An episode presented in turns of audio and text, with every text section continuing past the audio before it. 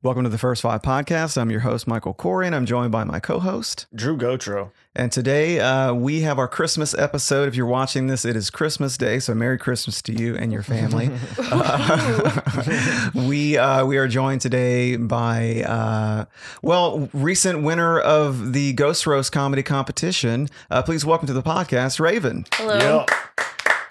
I have applause for myself. Merry Christmas, everybody. yeah, that's right. Yeah, we this is our first Christmas episode. I, I thought about like putting Christmas trees and Santa hats everywhere, but we we want to talk about Ghost Roast because that was a recent win, uh, and you went up against well, you went up against a pretty heavy hitter in the comedy scene, and you came out on top on that. So, what was that like? Yeah, you know, I uh, have always avoided roasts because, on a personal level, I would cry if mm-hmm. someone roasted me. right. I would definitely take it personally and cry. Mm-hmm. Uh, so, being able to get into character, I was Edgar Allan Poe. Um, it was just a nice escape. Um, I started performing by doing drag when I was in college. Mm-hmm. So for me with comedy uh getting on stage isn't necessarily the hard part uh and getting to play a character is even more fun mm-hmm. because mm-hmm. it you know kind of reminds me more of like the drag aspect of mm-hmm. pretending to be somebody else mm-hmm. um but me and Tyler have been knowing each other for so long now. Uh, and I'm a big wrestling fan. He was Macho Man Randy Savage, and it was a pleasure to get to take him down. Honestly, uh, when it was happening, it felt really good inside. It felt truly very good. You, you won, right? Yeah. As David Koresh, you won. So, so we'll be facing off at the next one. We'll Our be, little group. Yeah, yeah, yeah, the little group. Yeah. Uh, I thought that we had such a killer group. Like it's it's so important to pick like a funny mm-hmm. character. Like mm-hmm. you, you, were David Koresh, killer, cult leader. Come on, mm-hmm. Edgar Allan Poe, uh, cousin, child, marrier. Right. Yeah. Uh, drunk poet. Just everything good. Yeah, there was the discussion going on with talking about it like where it's like, well, do you pick someone that would be hard to roast because you get to win? Mm. And I was like, well, I didn't think about it that way. I picked someone who I thought would be fun to roast. Yeah, and that would exactly. be fun to be. I was like, because you don't really win anything other than you get to come back. Like right. it would be better to have a, f- a funny show. You know what I mean? Like if you pick someone yeah. no one can roast, it's like, well, you won, but you kind of brought the feel, show down a little. Yeah, you right. kinda, yeah, you kind of.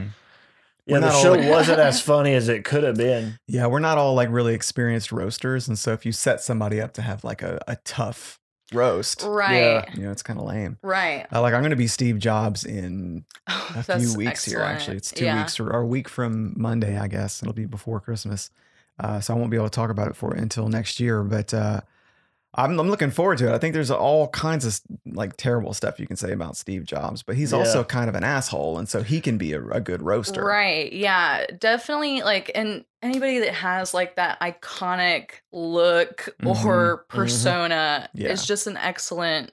It's an excellent choice. I mm-hmm. I'm honestly so glad that I took part in it. I'm always like in my head up until like the moment it right. happens. But once mm-hmm. I was up there, it was just like honestly like one of the f- the first times I felt like really good about myself when I was on stage doing comedy. Mm-hmm. Um like whenever y'all were introducing me, I had said like I don't really call myself a comic. I don't like to introduce myself that way because I think for me that just like puts so much pressure mm-hmm. uh because I think like definitely you have to practice to get good but I would want to be exceptional to call myself that. Right. That's why I prefer performer or entertainer because I've also done uh drag and other things as well. Right. Yeah, it's, it's it's, you're like sort of like a multi like a hyphenate kind of thing in terms of like having a lot of different things that you're involved in.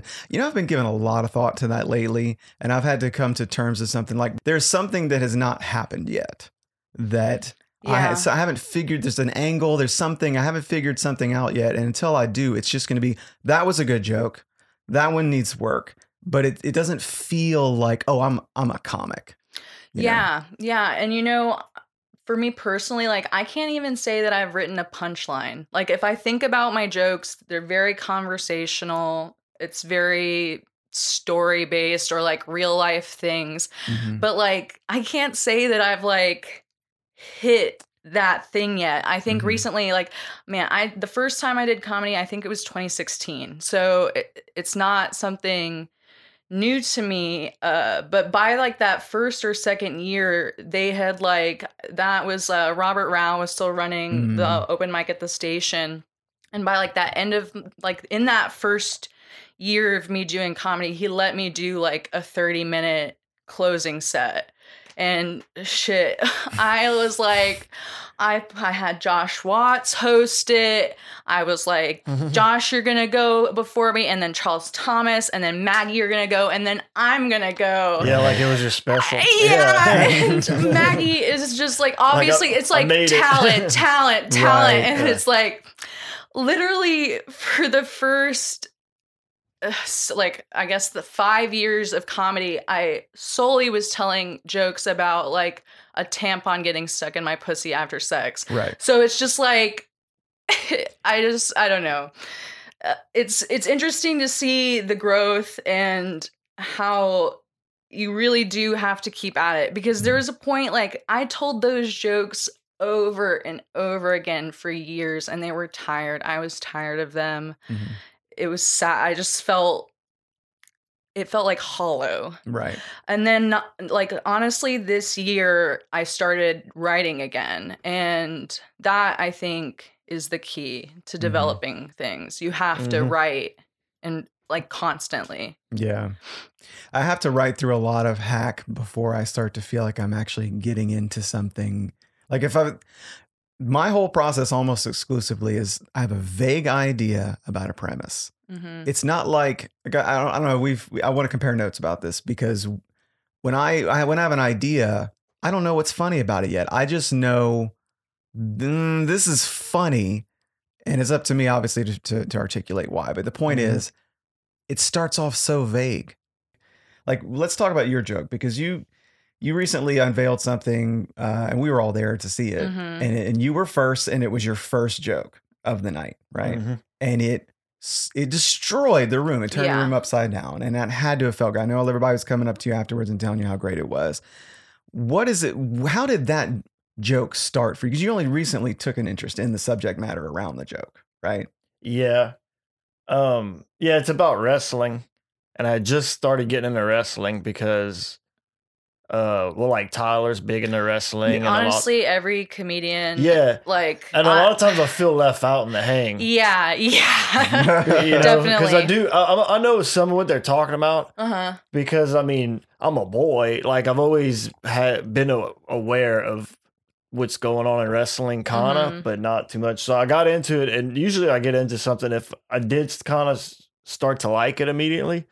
So then I just like dive into it where yeah. it's the only which it's kind of been hurting it's been hurting my writing a lot i haven't been working on stand up because i've been watching that but i think what it was was because i actually like i had an idea mm-hmm. instead of like trying to write and come up with something i came up with an idea and i was like thinking about it like i kind of told pretty much the for the most part the bit to my wife mm-hmm. where I was like, you know what's funny about this wrestling stuff? I was like, it's so hyper masculine, you know, like, uh-huh. I said, but it really is like the most feminine thing ever. Right.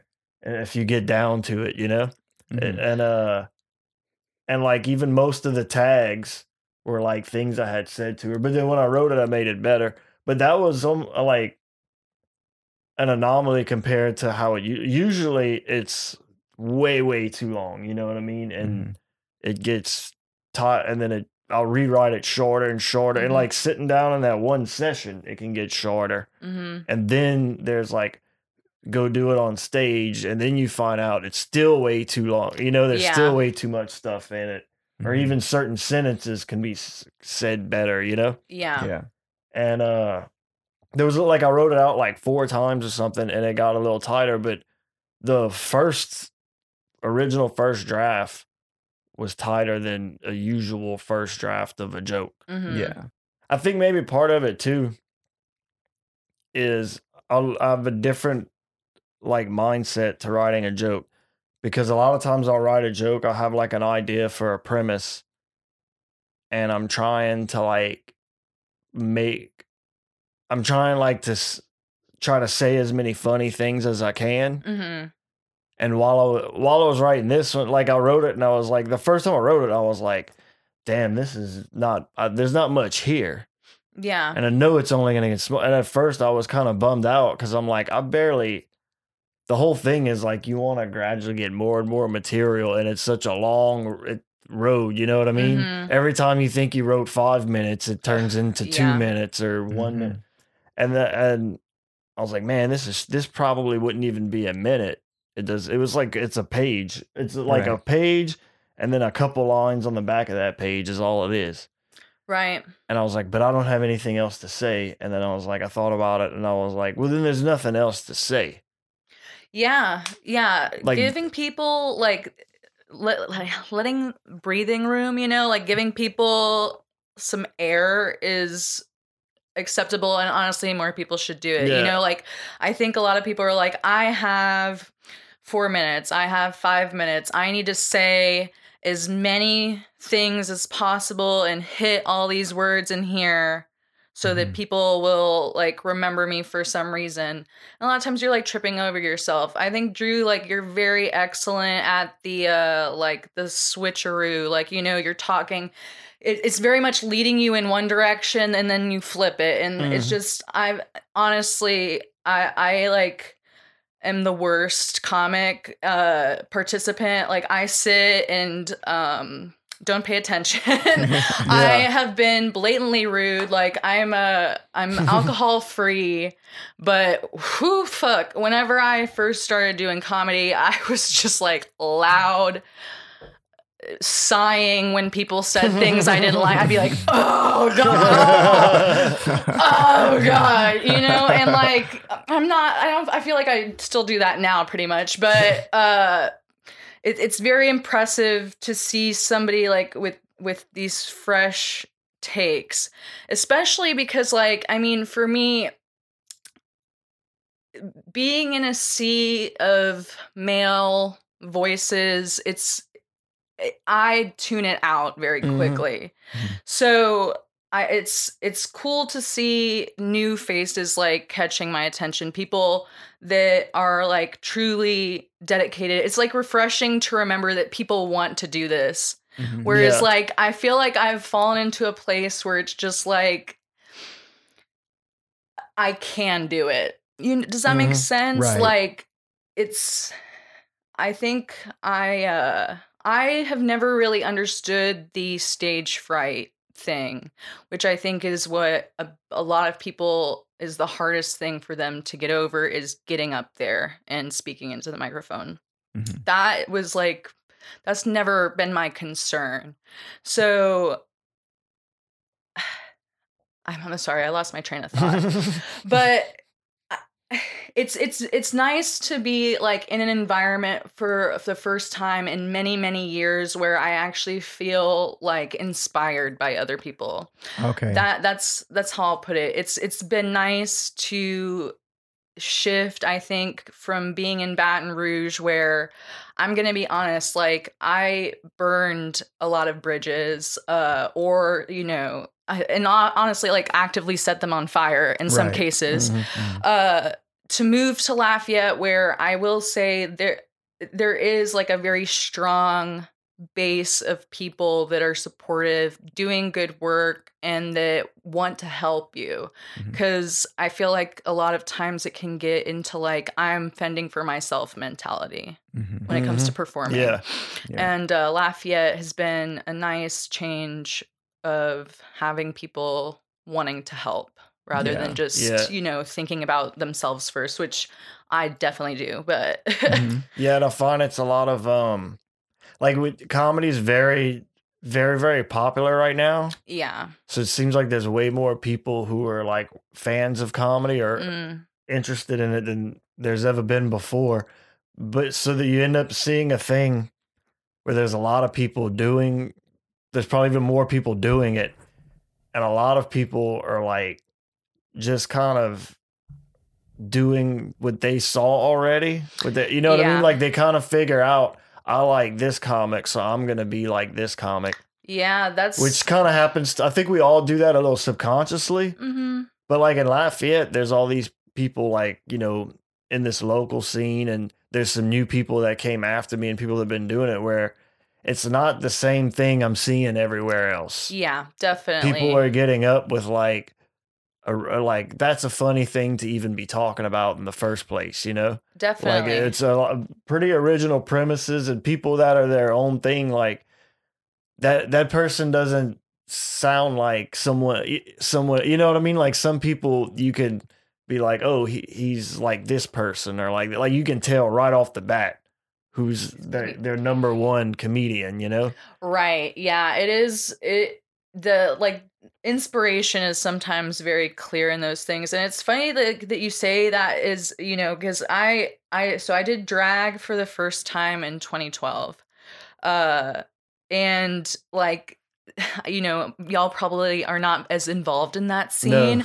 Uh, but like, I feel like you know everybody's doing drag now. It's like almost the same thing. yeah like, it's definitely i hear about it way more yeah, Yeah. there uh, you can like throw a rock and hit somebody that's like wanting to do drag or like is going to try and do drag and i do think like that that's beautiful it, it's like a double-edged sword because it's like i think so many people desperately like want to be recognized creatively Mhm. Mhm. and uh, being able to like find a voice and get your own platform is i think increasingly harder Mhm. especially if you don't want to like play certain games Right. you know uh like i don't know i'm not on tiktok i had a friend tell me that uh tiktok was bad and something bad was going on with it like conspiratorially Mhm. Uh so i did not da- like i had it downloaded he was like you need to delete that off your phone you need to get it off your phone Yeah, there's Yeah. questionable stuff about Yeah, it. Like even like Tyler, uh I don't think Tyler works for the government, but I think they do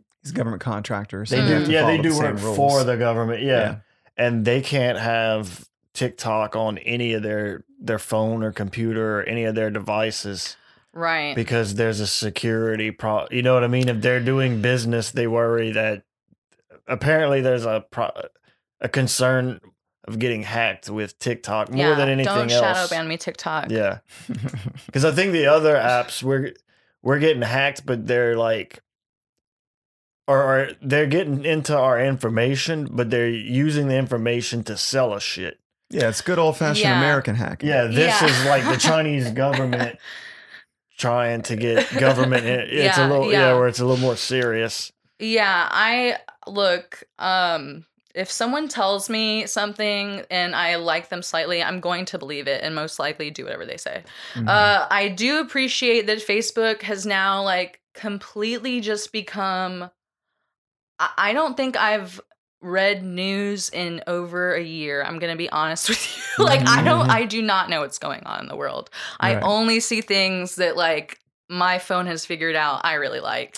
Right. The algorithm, yeah. Yeah, I'll follow um less and less of that stuff because at a certain point in my life, it's like, well, I want to know just enough of what's going on Mhm. to where I'm not like an alien, Right. but right. like I'm not gonna be like following politics day by day right. because it's at a certain point I realize like, oh, this shit's not even real.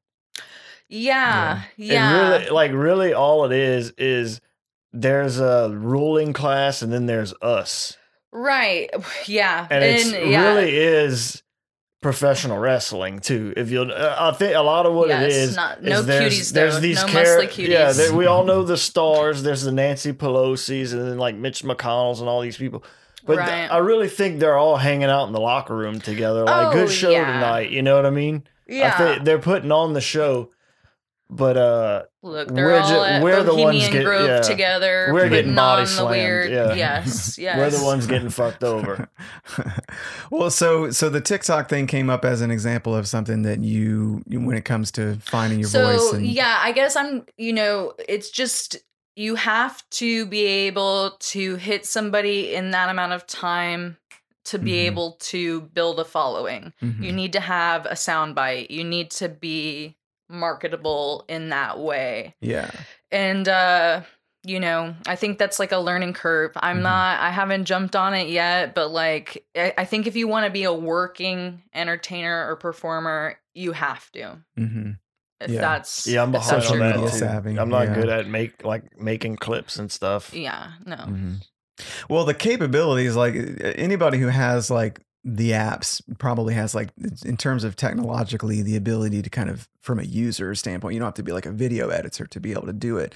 But it's there's a second aspect i think is what what drew's getting at is more the idea of the discipline and the strat- and the strategy involved in like i'm gonna have a s- well i'm gonna have a social media strategy of some kind Yeah, that's like Yeah. so good. secondary to what we all as creative people really want to do And I think at the same time though, I think some people that are doing it are like doing too much. yeah for like, sure Or like not the right because Yeah. like this I wish I was better at it because like this podcast is a great place to get to get content to share. Mhm. I, some people will like record every open mic set Mhm. and the next day there's a clip up. Right, right. And to me, it's not like under. I would. I don't want to. I'm not being a hater. I'm just looking at from my aspect where I remember like having my wife record me do like an open mic set when it's Mhm. like the fourth time I do comedy. And I remember like watching it and I did great. I really did great, you know, third or fourth time. It's a good set. And I would watch it over and over, like, man, this is so good. This is so good. And there have been times I've even thought about like maybe I could post like a little clip of this or Right. something. And a few months later, watch it again, like, dude, ah, this fucking sucks. Right. This is so bad. Like these jokes are so much better than they were. right.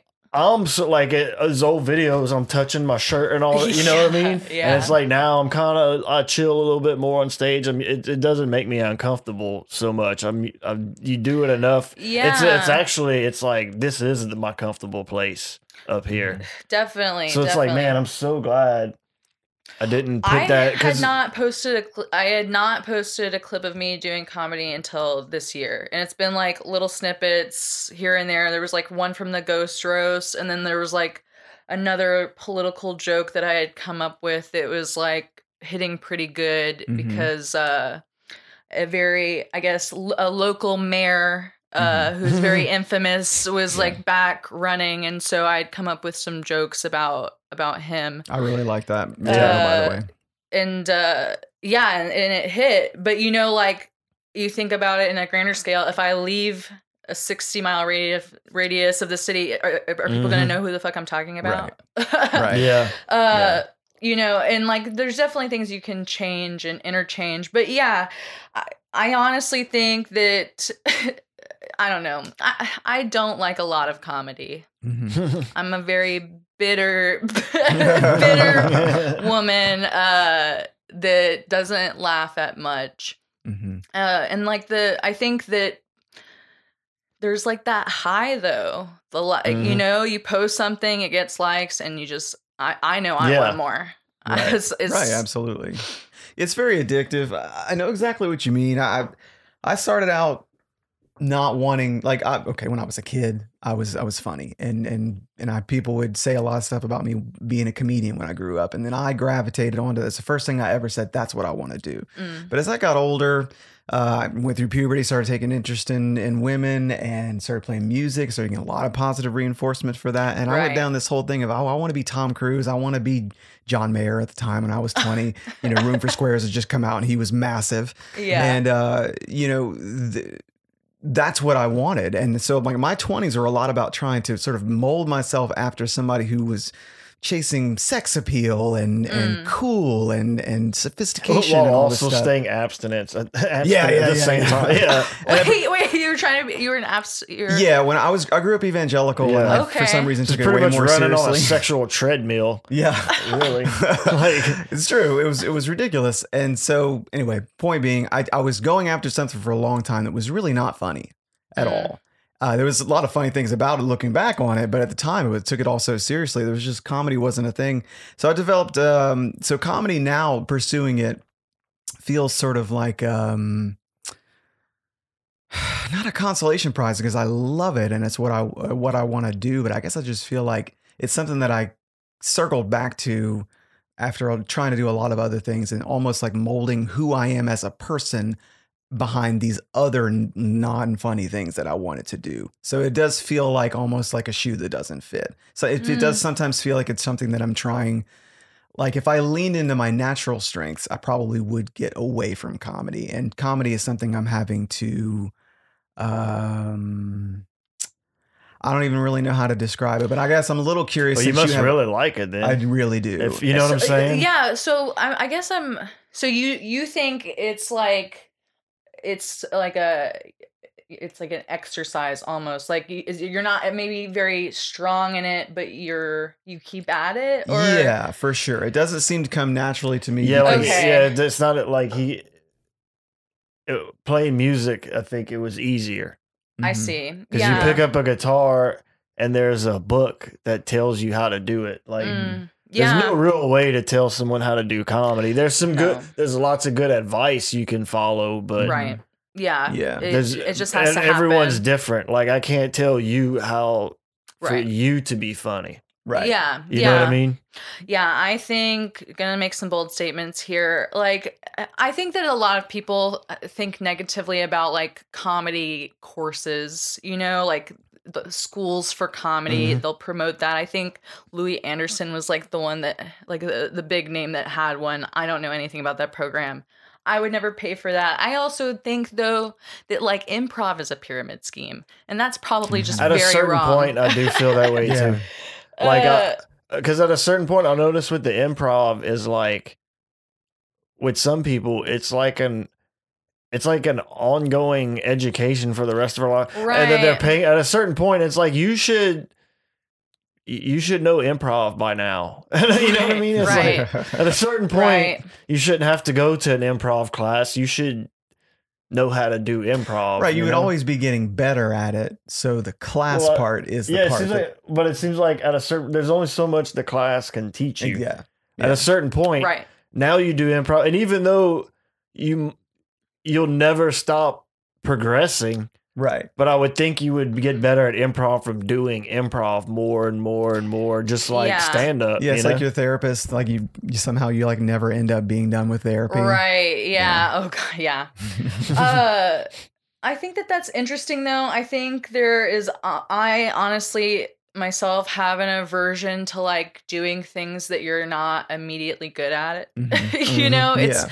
it's hard to eat shit. Like I mm-hmm. remember mm-hmm. the first month I was doing, you know, open mics, it was going great. I was mm-hmm. getting laughs.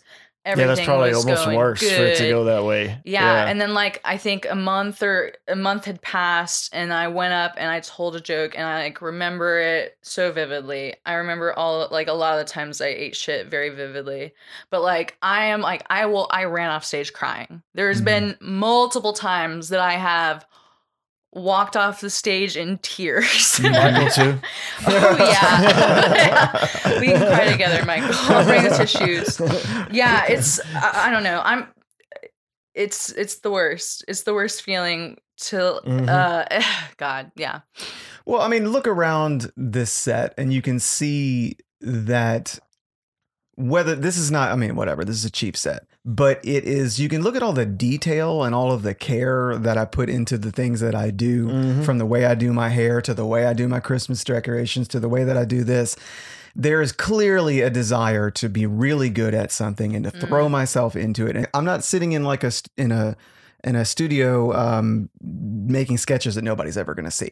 You know, mm-hmm. I, I'm I'm clearly want to be really good at something and be recognized for it. I, I, I just got a little bit, I couldn't quite articulate what it is, but I feel like there's something we're both saying about. Um, first of all, having more than one interest. You know, you you're interested mm-hmm. in comedy, but there's also other things you want to do right, that right. you are doing. But also that whatever you do, like if you're if you're running off stage crying, but you still do comedy, clearly it's because whatever you do, you want to be really good at it and be recognized as such. And since comedy is so hard and also kind of like Drew was saying, you each person has to learn how to be really mm-hmm. good at it in their own way and there's only certain universals. I think that for me like a personal journey is like have like looking back at myself being the person that like wallows in their misery. Mm-hmm. And so, you know, whenever you want to be big and bold and then you you know swing big and you miss and like you you take that to like the most negative direction so that will get attention too. Mm-hmm. it's yeah I, yeah. I think that like the thing that i've forgotten that someone like reminded me recently i mean maybe we already just said it in this conversation is like uh, you're this was this is for enjoyment right mm-hmm.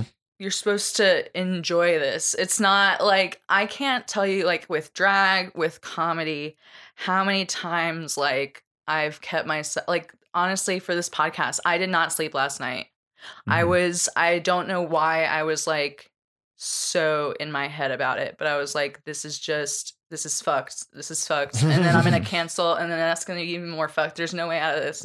yeah, uh, yeah all, I was getting all that from all of our conversations. Like I knew that was where you were at yeah. with it, but I was like, she's gonna see when she gets here that there's like nothing to this. Yeah, yeah. Well, and I think because you know you know, I I can't say that I'm definitely not the only uh, like publicly bipolar comedian in the world, not even in Louisiana or mm-hmm. pro- maybe the city. Maybe I have the city going for me, but New Orleans, I know there's there's people uh but you know my like mental health has crossed over so much so into what I who I am as a performer and like publicly and eh, you know in a viral way that like moving past that and trying to keep a public face has been something that I haven't fully like figured out what I, to do with yet, you know? Like when ultimately like I, I can't say for certain what i was doing when things went down but ultimately like trying to publicly what's the tiktok term off yourself you know what i'm mm. saying like that's what mm-hmm. i did ultimately uh is what it came down to in the end of it and then like to not succeed in that and you have to keep showing up you know mm-hmm. like that was I, I honestly like am still processing it and I think that that is something I want to like learn to get power from as a performer because I think we all have things in our past that we look back on and regret or wish had gone differently or you know a multitude of things i won't speak in great detail because like honestly there's some things that happen that there might be like a statute of limitations kind of thing gotcha. going on. uh, yeah, dis- disrupting public. Um, mm-hmm. But like, you know, I don't know. I there, I I came out on the other side, and it's like, what am I gonna do? Uh, like, it took me a year, like, to feel like a honestly like awake, like a human again. Mm-hmm. And I remember like up until that time I would get on stage, I had I you know, I was I was drinking again. I just was like I wanted somebody to hear me. And I think that I don't I feel like I'm getting oh, way off are conversation. You doing the, um, We're I'm bringing everyone down the, with me. Um, I've seen people do this. I'm thinking I'm thinking of one person in particular too. And yeah, and this was a woman also. But it's like it seems like she needed to go like to a meeting.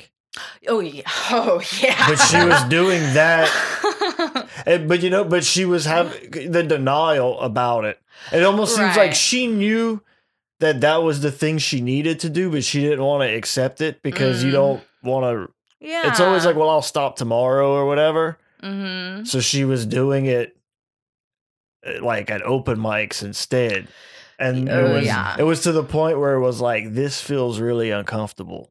Right. That's how we oh, would. Feel. That's how yeah. I felt anyway. Where I was like, this is like not even like and, uh, people are laughing, but they're not laughing because she's right. doing great. It's, they're laughing because this is like a train wreck, mm-hmm. right. and it's like it's not like I I don't even find this funny because this yes. is a person, and I think this person is probably a really funny person, mm-hmm. but it seems like they they need to get some things straight. Like they need Right. real help. you Well, they're in pain. yeah, that's what it is. They're in pain, and I guess they're doing this because they think this will help, but this isn't gonna help. You, It might make it worse. yeah, I think Yeah. it's different for every person. Uh, You know, like I honestly think, yeah, it, it just depends on your like flavor of self destruction in that Mm, moment. Yeah, and not because. I definitely think that there have been moments where I've been on stage and like it would be like, what is hap- What is this person saying and doing? Like this is Mhm. jarring, you know. uh And it doesn't even have to be that particular example, like that they need to be a meeting, not even an addiction thing. It could be like maybe they need to talk to a counselor or Right. something. Or sometimes it might not even be that deep. It could even be something like they have a problem with someone in their life or their family. Like there's this thing bothering them, but Mm, instead yeah. of going, they're like, well, I'll just go talk it out on stage. yeah, And have it's you like noticed that's not the same thing, you know? people, audiences, if you want to write a joke about something that's painful or uncomfortable in your life, mhm. the more emotional distance that you have from it, the more you are able to be funny. Because when the Oh, audience yeah. senses that you're Yeah, still too close to something and you're trying to joke about it, Yeah. you always end up crossing the line. Yeah, Yeah. the um the crash and burn in the moment isn't so funny. Yeah. You know, it's a lot funny when people talk about it later Oh, after they get you know, after they get to the healthy place and then they can say, "Hey, this was because then it's like there here's this funny thing that I'm stronger because of or whatever." Right. But they've already yeah, you've already thought about you know, it's it's not like that's where kind of where the saying comes from like we're going to laugh about this one day. Yes. You know, like- yes. I think that, you know, yeah, I just think that some people, me included, they just want the attention in that moment. It's they want to feel heard or seen. You know, some people are new to it and trying it out and maybe like they just genuinely don't understand or that's like where they're at in that Mhm. journey. Yeah. Well, Yeah. what you're talking about really kind of gets down to something that I was hoping we were. I even put it on the board here: the artist versus entertainer. Yeah. Do you ever? Uh, I didn't know how relevant this was going to be until we are actually sitting here in this conversation. Mhm. But do you find yourself sometimes on stage or during the writing process behind the scenes? Do you ever find yourself being like, "There's something I want to talk about. There's Mhm. something I want to say. There's an idea even that I want to convey that's big, and I'm going to have to unpack." and I don't know what's funny about it yet. I but I do want to talk about it, and then you try to like write jokes about it, hmm and you're and you realize at some point like this this isn't. There could be something funny about this, but that's not even what's motivating me to want to talk about it. I want to talk about it, and now I'm trying to write jokes about this topic. Yeah. I feel like as artists, we're more free to say and do whatever we want, but as entertainers, I feel like comedy most of the time falls under the entertainment. I think thing. the reason for that mostly is because it's not I don't think it's like well you have to like pay your dues and earn your right to be able to do that. hmm I just think you have to be entertaining enough to pull it off. Yeah. yeah, Because that's the thing if you're not if you're talking and you have people's attention to keep their attention if you're not keeping it with laughter, you have to be keeping it with something else yeah, Yeah. you know so i Mhm. think it's more i think that's what the thing is is like at least Siddiq like he Yeah. did that on the last one where there was a long time where he like it was even like emotional like he was talking about his sister dying or something Yeah. in a Oh, very shit. long time with no jokes punchlines or anything hmm and i was and i remember watching it and being like i'm so into this right now which is not usually for me to be into a not funny a large part of a comedy Right. special that's not funny but i was like but this is a great show i'm watching right now right. you know where it's it's Yeah. almost like i would classify that that's the dom, uh, the domino effect part two i would classify that more as a one-man show than stand Yeah. up at Yeah. that point you know I But it do, was- I don't good, think that though. open mics are sacred. I'm gonna be honest. Like if somebody, I think like one time, like, well, I don't think you should like commit crime uh while you're on stage which like has Mhm. happened in my time doing comedy but like if i don't know if you want to like get up on the microphone and for five minutes just like make fart noises with your mouth like more power to you honestly mm-hmm. live your life. Yeah. I don't take that part that seriously. For me, like the artist and the entertainer is difficult because I think, you know, um for me what comes to mind when when that topic is said is immediately like people with sexual assault allegations in the comedy mm-hmm. community, which, you know, I think that uh, when people have different levels of celebrity and power or uh, charm, you know, that can, like, that is all involved in that. Uh, what do I want to say? That's all part of that like equation of why that happens why that is perpetuated you know but also in society at large.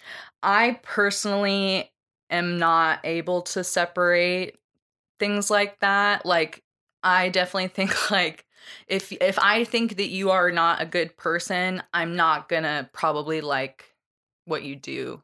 Oh, you're talking about separating the art from the artist kind of thing? Oh, yeah. Maybe I misunderstood. Yes. Well, no, that's a very valid thing too. And I definitely mm-hmm. want to get into that. But I, I, was curious about the pressure as an entertainer where mm-hmm. everything you have to, as an entertainer, creative expression is absolutely taking the back seat to yes. are the people entertained whereas if yeah. you're an artist you it's are you expressing yourself and are people connecting with it are you finding some sort of audience for it and it doesn't have to be anything other than creative expression that's a i think that's a really like good thing for me to like hold on to and like why having those other outlets are important because yeah comedy is kind of just what it what it is. Mm-hmm. You either have it or you don't. There's definitely different ways to do it. There's one man you mm-hmm. know show style there's you know troupe style um different ways that you can approach it but there is i think that that's such a i, I don't know i'm very taken aback by that like I, I guess i hadn't thought about it in that way for so long is that you know creativity doesn't necessarily always need to have some type of like transactional mm-hmm. Mm-hmm thing happening that right. it can just be what it is for what it for art's sake rather mm-hmm. than like you know a, a, more transactional approach right. is that is that what i'm trying to say I well know. yeah because entertainment typically you you pay for it a lot of time i mean right. there, there's some sort of commerce attached to entertainment yeah. all the time yeah. and so you have to be um you know give the people what they paid for kind of thing you know give them what they're expecting even if there's not money involved like at an open mic or whatever um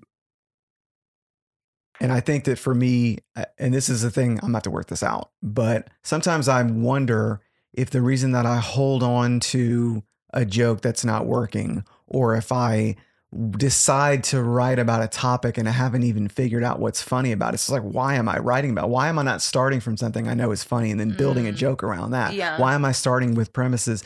So it's like I could just as easily blame that on my lack of creativity when it comes to funny. Mm-hmm. Maybe I'm just not funny, and so everything I come up with doesn't seem funny, but it's all I have to work with out of a lack of humor, I, a lack of being good at stand up versus is it more is it maybe also there's some element of if there's some creative expression if there's some topic i want to talk about and it's not funny and i'm wanting to talk about it anyway uh, maybe it's because i'm wanting to be more of an artist than an entertainer uh, which means yeah. fine go be an artist but you can't shoehorn that into comedy yeah yeah i think i'm i also am like want to i think i'm the only person that believes this in comedy i think that certain people shouldn't talk about certain things i think mm-hmm. that there are certain people that can't joke about certain things that's just yeah. my personal opinion so you know like I, for me i think when i hear certain people make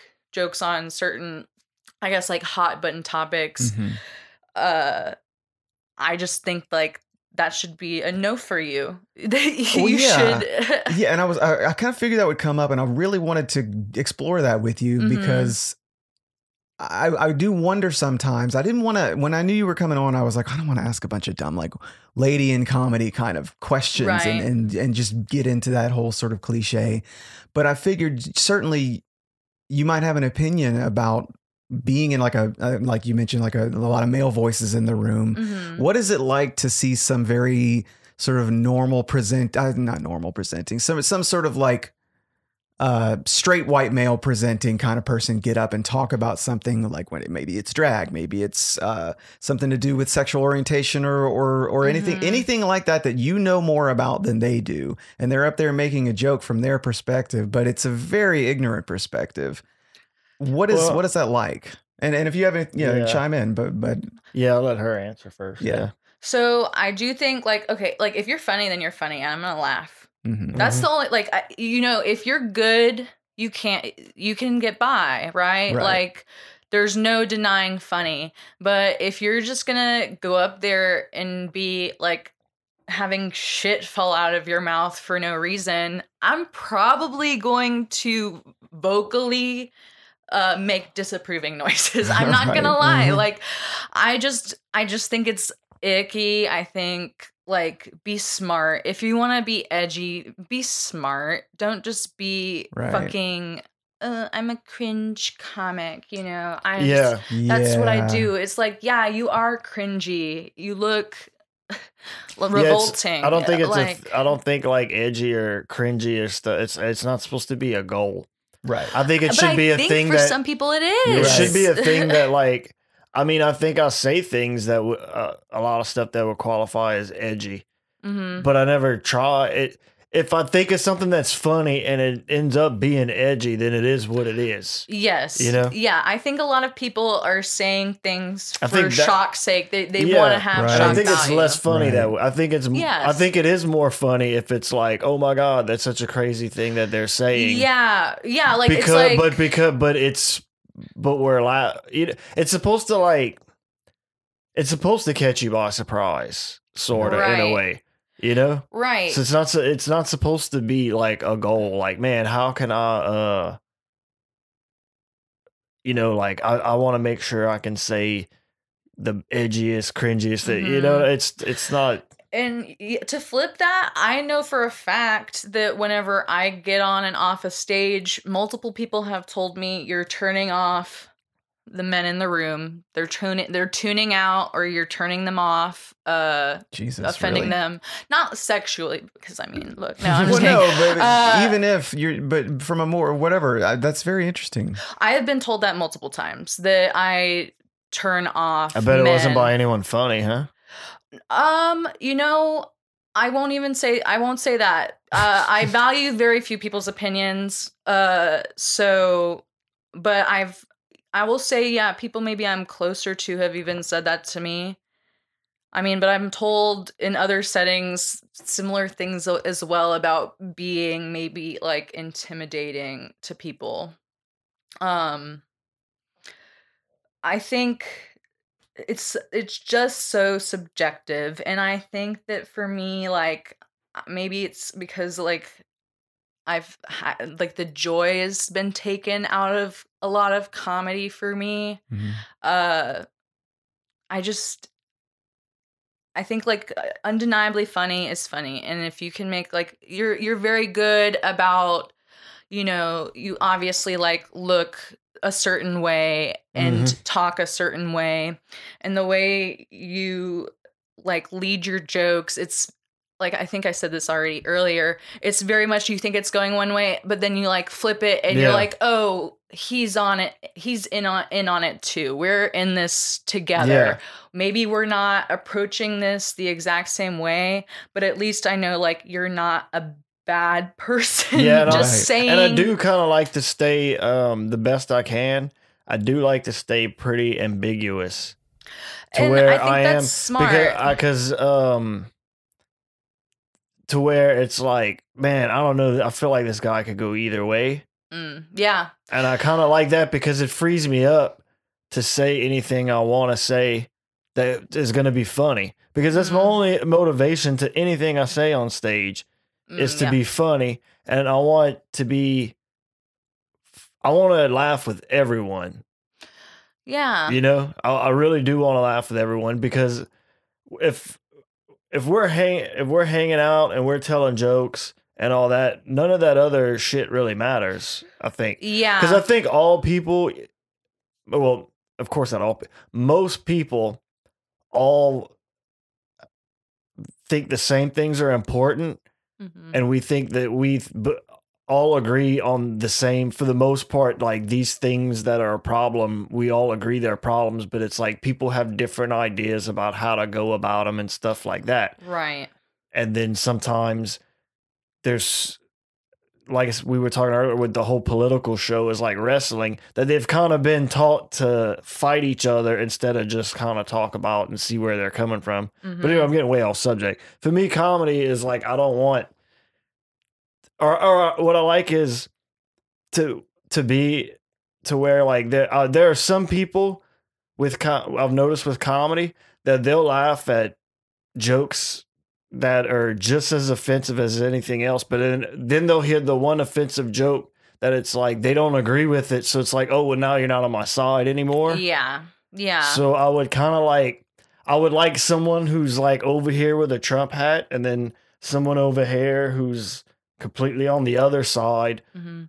That they both think that I'm on their. You know yeah, what I mean? Yeah, it's it- Yeah. writing the line is is an excellent skill to have. You know, for me, like I'm also, you know, I'm sure there's also times when I get on stage and like the thing one, I genuinely think that I am uh mediocre you, you know? Like i definitely get by. I know i can get laughs. I know what kinds of things get laughs. But i'm i'm not excellent uh, uh debatably good. So i definitely can see like what what i'm saying on stage and the way i say it how people could be like oh she's just another woman talking about her pussy Mhm. Yeah. Well, that's the thing I was thinking earlier. I was actually going to get to that example because, like we were saying, some people say you intimidate men. I'm thinking about like, what else are you supposed to say? You know, I think there are some Mhm. men that are just intimidated by like women talking. I think, or it because yeah like, or the fact that like when you're on stage, you're you have a certain anybody once you get on stage, you have a certain amount of power. It's like you're Oh, up yeah. here, you have a microphone, everyone's supposed to watch you. And I think some men just don't like that for some reason because they'll Yeah. often. That's a thing they'll say about whenever men say as women aren't funny, and I'll hear them say that a lot of times about like, uh, so oh yeah, I don't like her. I, I tried watching her and she just talked about her pussy the whole time, yeah and it's like, well, she didn't. right She did a few times, but it's like every male comedian has so much dick material. right and even if i Uh, did like, they're that's just my doing- right Yeah, she's As a pussy You're not doing haver. anything different than we're doing. I was like, so what's now? What's not a problem when we're doing it, but now it's a problem when a woman does. So it's almost yeah so my my i famous. think some people just don't like women well, A my lot famous, people yeah, but that's my like famous. What I, my retort is always like, look, dude, if you're scared of pussy, just say you're scared of pussy. yeah like, is it is that simple? You know? Yeah, definitely. I I will say I think that specifically uh, the th- now I'm remembering one of the things is that I was grossing people out because Mhm. I, I y'all were not around. There were many long years where I literally just only talked about this time this tampon got stuck in my vagina after I Mhm. had sex when I was drunk. And um you know like it involved a lot of like I would ask, you know, a man in the audience I was like, "Would you be able to tell if you were having sex with somebody with a tampon in, you know, get some audience Mhm. interaction." And that would go uh, okay most of the time. Mhm. But you know, like yeah, they were like you're grossing people out. That seems like such a weird thing. Yeah, to that's say. funny. And then you got like uh you got Don Schexnayder getting applause breaks. yeah, right. you know? right. right. yeah. Yeah, he's, he never stops talking about fucking his sister. Yeah. it, it kills. So I just don't yeah. get it. I, I don't get it. I don't. You know, I'm. I gotta be honest. I, I just like I, I. I'm listening to you talk about your experience and the feedback that that you've gotten doing comedy, and I, and I, a lot of the stuff just never occurred to me. Honestly, like the jokes that you're talking about work. I love them. I remember the first time I saw you do the thing where you're feeling around on the couch cushion, Oh, like yeah, back yeah, at yeah. Beer Garden the first time I saw you perform. And Whoa, It- when it's was just- that? I mean, I don't know. It was a Oh long wow, that was a while. Okay, yeah, it was a long time ago. I've, I've only been doing it for about 18 months, but Okay. it's sometime in that window. And uh, I don't know. It just, it just never occurred to me that that anybody would would have that kind of reaction to what you're doing up there because what you're doing up there just seems like good stand-up comedy to me. Yeah. Yeah, I think that a lot of times, you know, usually it's like I'll see a couple together and the woman is very like there with me remembering this moment that she's been through similar Mhm. as well and then like the guy with her that's just like uh you know Yeah. I hope the pussy woman won't point at me and talk to me Right. Yeah, but I mean, I can tell you, I'm a dude, but just from like dating women and being married to a woman and having other relationships before, Yeah. it's a pretty common thing for women to get stuff stuck in their vaginas. Yeah honestly the doctor told me that when I had to go like I had to go get I could not get it out myself Yeah, that- or like and the doctor uh, told me that as well. He was like, at least like this is meant to go in there. Right. Are condoms coming off sometimes and you don't Oh, notice, so you get yeah. shoved up Yeah. there? Had to fish that out plenty. well, yeah, of what you're describing is sort of like a weird combination in terms of the people's response to it not being positive. It's kind of like a weird combination of like um, bigotry and prudishness, kind of like meeting right in yeah. this, Yeah. you know, because it just doesn't make any sense to think that way. And it's funny. I hate to, I mean, stay harp on this subject of women putting things in their pussies. but just to circle back Say to that. I have to say, if I was a woman, like I'd have a bunch of stuff. But like y'all don't Yeah. have pockets. I would have That's where I so keep much. my I'd have things. chapstick up there, keys. yeah. I just think, and then like also, I want to just factor in on a personal level being an unlikable person because I have been a miserable cunt on many occasions to people. So there's also that factor. Mhm. And then Mhm. I don't know. I I think that I'm uh I am always assuming that people that aren't my like close friends are speaking or thinking negatively of me as Mm. well.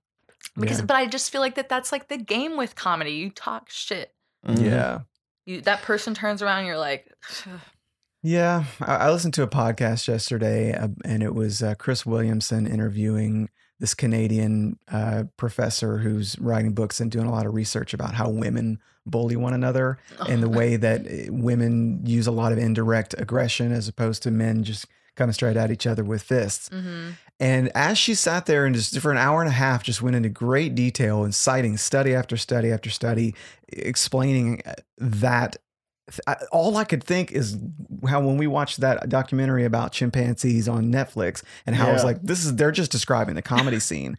As I sat there and listened to all this, I just thought this is because you almost never hear a story about local comedians in the South Louisiana collection of scenes something coming to blows. As many times as I hear people, these are mostly men that are in the comedy scene that are having Yeah. conflicts with one another. You almost never hear about them getting to a fist fight. I've wanted to punch a Oh, couple people a yeah. few times, but you just don't hear about it happening that much. A mm-hmm. lot of what happens among comedians, man, or or whatever your persuasion, whatever you, however you identify, it seems to be a lot of that sort of indirect rolling your eyes at somebody when, they- Well, when they Oh, look away. yeah. A lot of comedians are fucking dorks too. yeah, That has a lot to do with it. Right. Like a lot of these. And that's what I'm saying. A is- lot of comedians, are- we're not the manliest dude. You know Right. what I mean? we weren't Yeah. the guys like meet me at three o'clock. Or, Oh, fuck. yeah. That's yeah, the thing. I have straight up like had people walk in a room and I give them like recently a comedian that moved came up to me and was like, Raven, do you dislike me? And I said, Yes, I do. I, I really do. And I Mhm. explained why.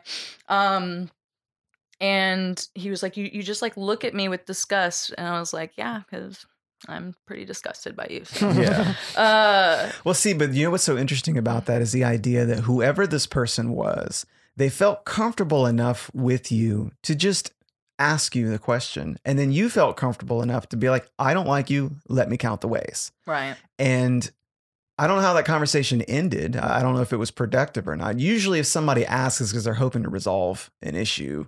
I would think not that it's just morbid curiosity. So y'all had enough of a relationship to be able to have that kind of conversation. Mm, yeah. So that's so interesting to me that I, I don't know. I guess I, I there's obviously I, we can talk off mic about it because I'm sure you don't want to just call this person out. But did it catch you off guard that they wanted to clear the air? Because doesn't that just by itself Yeah. their interest in what you think about them? Honestly, yeah. that is a good point. The fact that they would even give a shit because right. honestly like i think that if if me like i think me and a couple of people in the local scene um don't have don't have the best history don't have the best relationships um and but a lot of that is like you know I know that they're talking about me. I'm sure they think like that they know I'm talking about them, but it's never like we interact because they don't they ultimately don't give a shit about mm. me. You know? Mm. Uh so that that is interesting. I think that you know what, thinking about it, I I genuinely think that he was interested in affecting change in what I had to bring him. Um but we are not friends. We will not be friends. Mm. He is moved. Mm-hmm. I do not have to see him. Yeah. He blocked me. Mm. well, that's okay. Yeah, I think I like probably a few people I said more or less figure out who it was, but um, the I, it's the whole thing. Just just to take it back to the idea of of indirect ways of being aggressive with mm-hmm. people. I think that's. I feel like our comedy scene kind of runs on that. Yeah, it I love gossip. I love gossip personally. I remember there was something that went down in the past couple months where like a show had to be like there there there, there needed to be a decision on what was going to happen with the show that certain people were booked on because of some some things that went down and yeah. i remember finding out about it and like i went into like you know righteous fury i was like we need to tell everybody right. let's shout it from the rooftops mm-hmm. and the person that told me was like i'm not really into drama like that and that took me so aback because i was like you know for me what feels like something that's so obvious about like what should be done mm-hmm. is definitely like no no let's let's just move on. Yeah. Let's just move on. And that's i think how most people approach it. And i'm not going to say that that's the wrong way because ultimately when it comes to like the influence of people in this group uh this scene you know uh i definitely am not anybody you know? Like i'm not booking any comedy shows. I don't get booked that regularly uh you know so i think learning to temper uh the self-righteousness is something like that's a personal goal of mine yeah yeah i know what you mean um i've recently come to a conclusion a very painful conclusion uh and I haven't really talked about this to anybody. This is kind of like a first five exclusive, but it just dawned on me for the first time, really, in the last 30 days or so and it seems so obvious now.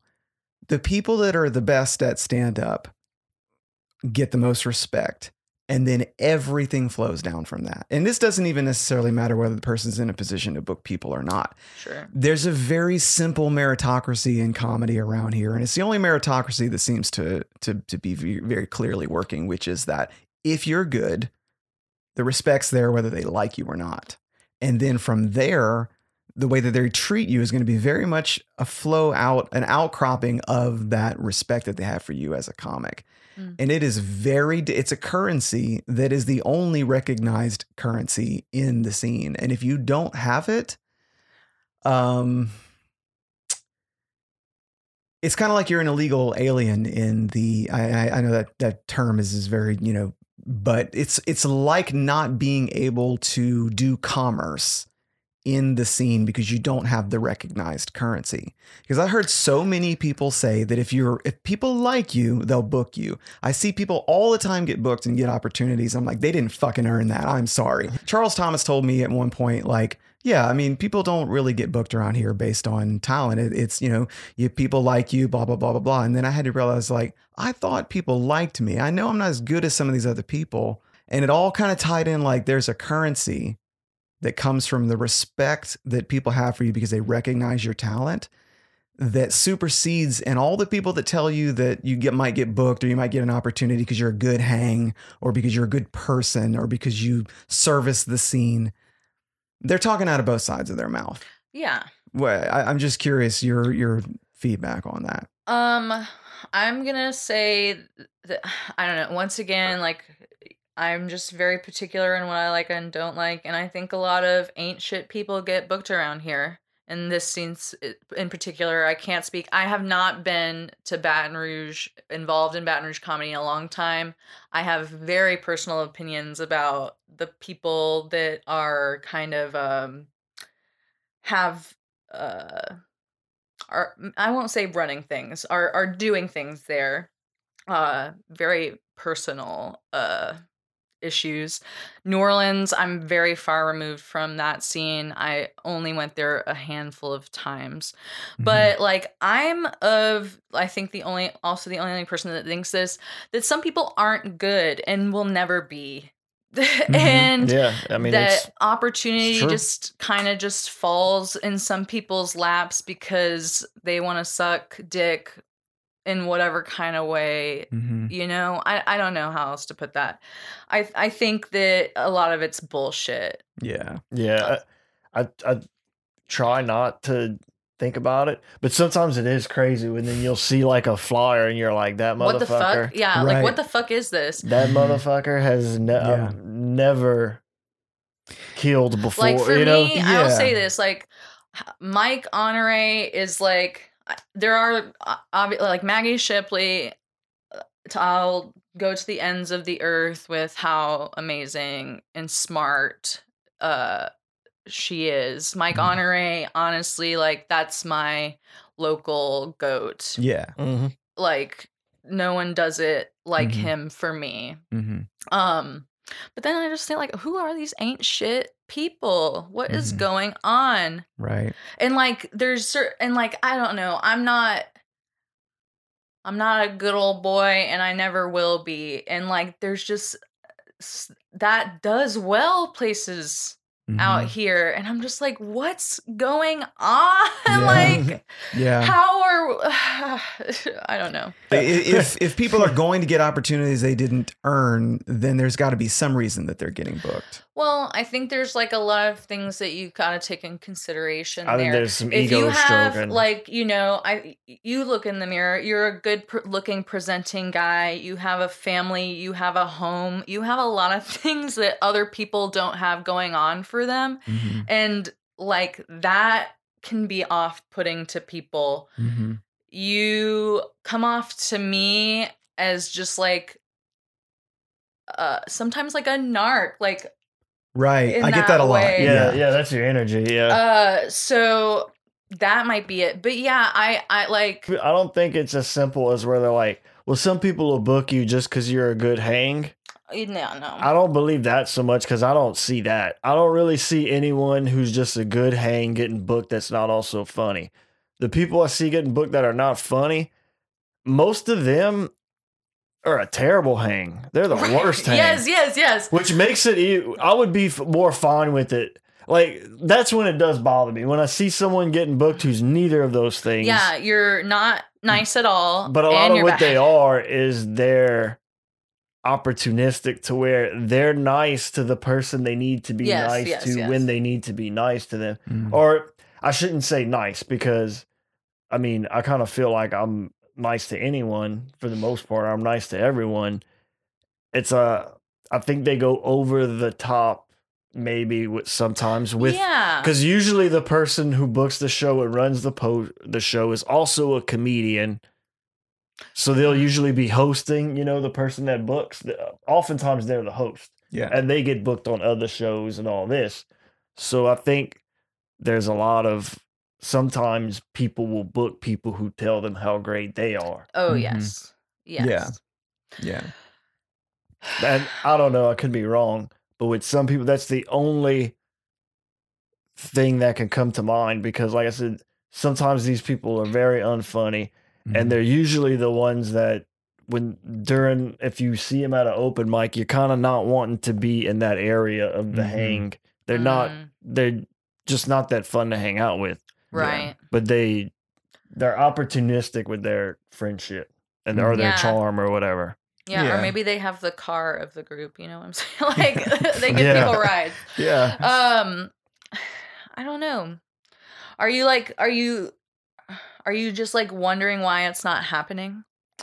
Well, I generally just kind of accept that because of my comedic development being so slow and me not really knowing is there just a really low ceiling and uh, is it never going to get any better? I don't ever think I earned a booking. Right. Why am I not getting a booking? It's more like I know I'm not necessarily earning it, but I know a lot of these other motherfuckers aren't either. So what is the difference between me and the other people that get opportunities they didn't earn? Yeah. Because they're not necessarily always um, usually I can look at and, and, we kind of talked about this a little bit, but I can look at somebody and say, "Oh, well, they book they, they provide opportunities too. There's a trade going on here." Right. Yeah, that's when it's obvious. Tyler yeah. opened my eyes to that when he said that one of one of the first. He was one of our first guests, and he he said like, "Well, I, people wonder why I book people sometimes. How about because they book me?" Yeah, you know. So yeah, because there, there are some people that that is the only reason they get booked. I Right. think it's because they they book shows, or they might even Yeah. have, they might even book like one really hot show. Right. So they'll Mhm. get booked on other shows yeah. just So because people want to get booked on that show. So you've got people that have something to trade. You've got people who I'll look good to the community if I book this person, and there's different reasons for that as well. And then you've got the people that are getting it on merit. Uh, and then you could you could even see some people that are getting it because they really are. This person's my friend. They've been doing it. They're not the best comedian in the group. They're middling, you know. yeah. Uh, but but I'll give them an opportunity too. But there's definitely like a significant chunk of them that are also getting booked, and I can't do the math on why. And I, I, it's, I never wonder why I'm so funny. Why am I not getting booked? I just don't understand why I don't I get can some of those you, other 'Cause, bookings. Dude, I don't really get booked either. I was going to bring him up too. I get 'cause he booked. Did- I get booked in Lafayette by Jason and John Merrifield, and they book me as much as they can book me without someone being like, "Hey, this is you know what? yeah, you just know? burnout. Yeah, Or yeah, or they only run so many shows. Right. If I got booked any more than I did, people would be like, would you, I guess Drew's going to be on every show. You know what I mean? right. So they, I mean, they book me. Same thing with Jacob.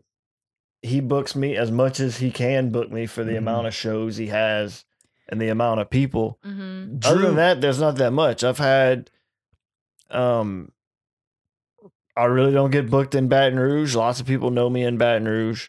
Um, and New Orleans, I don't really get booked. That I can't blame. I don't really go to New Orleans and do Mhm. open mics and stuff. So Yeah. a lot of those people don't know me. They so I can't. Right. I understand why I don't get booked in New Orleans. Nobody really knows me. The Mhm. few that do, um, Brandon Haynes Mm-hmm.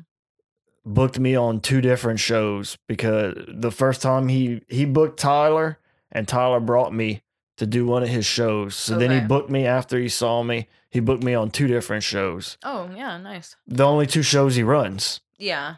I'm you honestly know? kind of surprised Isaac hasn't booked you on more because he made it very clear how much he was into you when he was here on the show. Yeah, I think I am on the uh I think he does kind of have me like you're on his radar for something. uh, yeah, I think so. Yeah. Because I mean, he really what he books the distillery. That's Yeah. a monthly thing, and But then he also has that other. He does a Stone Drunk Sober out there, doesn't he? yeah, he does that, and he does uh oh yeah, and he does like that what weight or show or whatever. Wait, what? It's Yeah, wait, what? Wait, right? What? Yeah. Yeah, but yeah, like and, and um, Ryan Rogers, he he came in. We Yeah. kind of came like bumped a, across each other across each other's paths like a couple times, and then it was Mhm. like, hey, you want to come headline the open mic? And he booked me. So the few people I know in New Orleans, I can't really complain about. You know it what I sounds mean? like you're doing well for yourself, Drew. But I mean, you should yeah, but you should see the people who have who are like I'm I don't have I can't post dates. I never have Mm. enough dates to be able to post dates. Mhm. And that comes with a lot of time. well, I'm seeing people that started way after me Whom? and are not having that don't have much and Mhm. they're steady doing stuff. Right. Their flyers are like do do do do do do do Yeah. all the way down. Yeah, it doesn't make any sense. I will say, Huh. Not a lot of people. I'm not making it trying to make it sound like a lot of people, but it Yeah. is crazy to where it's like I'm not saying I'm like I'm not saying I should have all those dates, but it seems like there I a have a few more. there's a bizarre discrepancy between how obviously funny Drew is and the the number of bookings that he's getting outside of his kind of home turf. It doesn't. He doesn't tell me like we're not. It's not like oh he's always crying in my ear about it. I've just observed that about him and was going to bring it up in this context is that he should be getting booked a lot more than he is.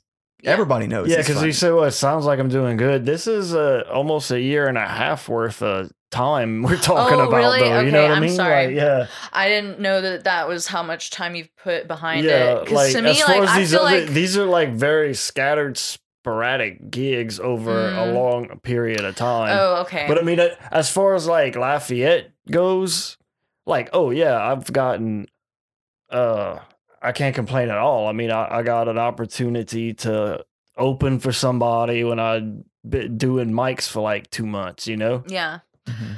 I did Stone Drunk Sober twice Mhm. this year, this past Yeah. year.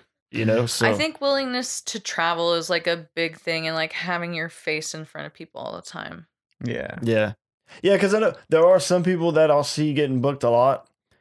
And it's not that they're uh they're not bad, but it's like, you know, they're working on it, you know. Yeah, And they'll get booked a lot. But a lot of times it's people that are they're single, they don't have any kids. yeah, So like Yeah. every night, I mean, because over here, if you want to if you want to do a hit an open mic every night, you're not booked. You're gonna have to drive. So, or even to get booked, you're gonna have to drive. And every night of their lives, pretty much, they're do they're at an open Right. mic. You know, so it's Mhm. like, yeah, I get it because they're being seen and they're putting in a lot of work. Like that makes sense that they would be getting more stuff than me. They're more. Right. They're doing more. Right. Do you think that to be funny on stage that it helps for people to look at you and on some level see you as a clown? Um, I think that's really interesting. I think that whether like that's subconscious or not, yeah. Like the whole like you know, like whenever you do drag, a lot of times like that's you self-reference like a clown, you know. Uh so it's funny that like that's tied between the two things.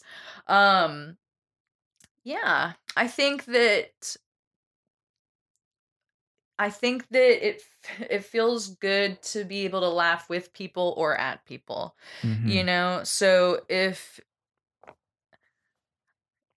can you well can you like expound upon what you mean Yeah, by that? Absolutely. So when you are standing up on stage, we talked about the power aspect of you know you be, just by uh, virtue of the fact that you're standing on stage with a microphone that there's a power dynamic in the room.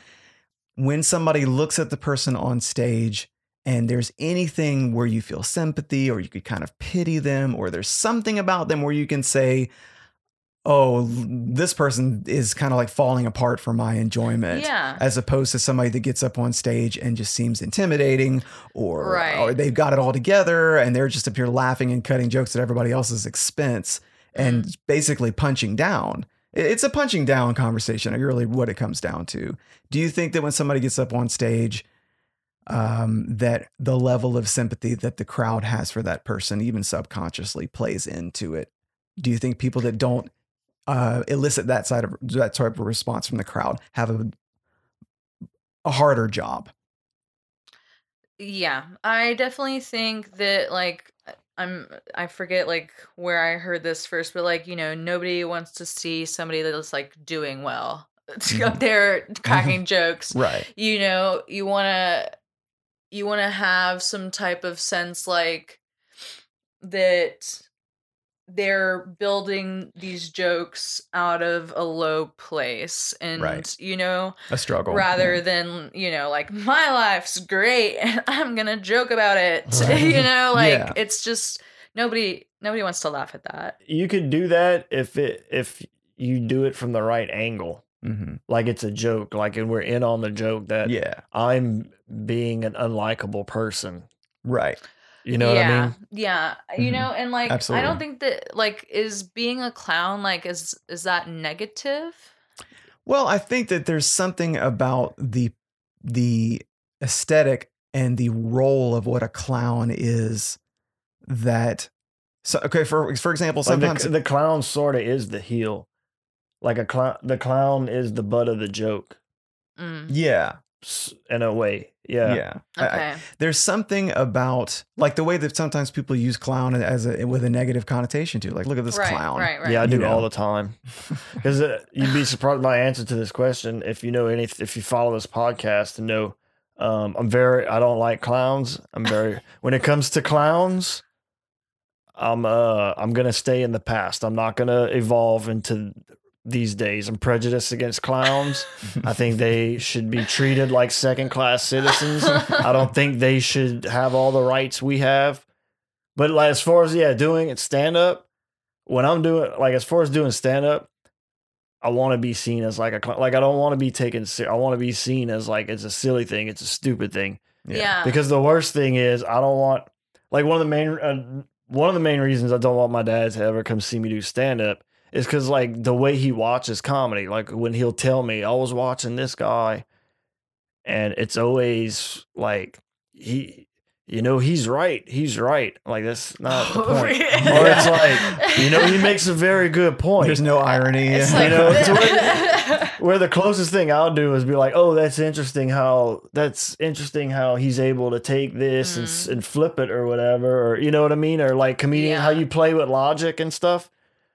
But I'm not watching it like from that side. like it's you a know? rally. Yeah. Yeah, because it's like, well, he's definitely not gonna like anything I say if he's gonna be watching it like that. Right. You know? You know what though? I will take it back because like that made me think about like I, I'm not like I watched very specific comedy growing up. I was very obsessed with certain specials.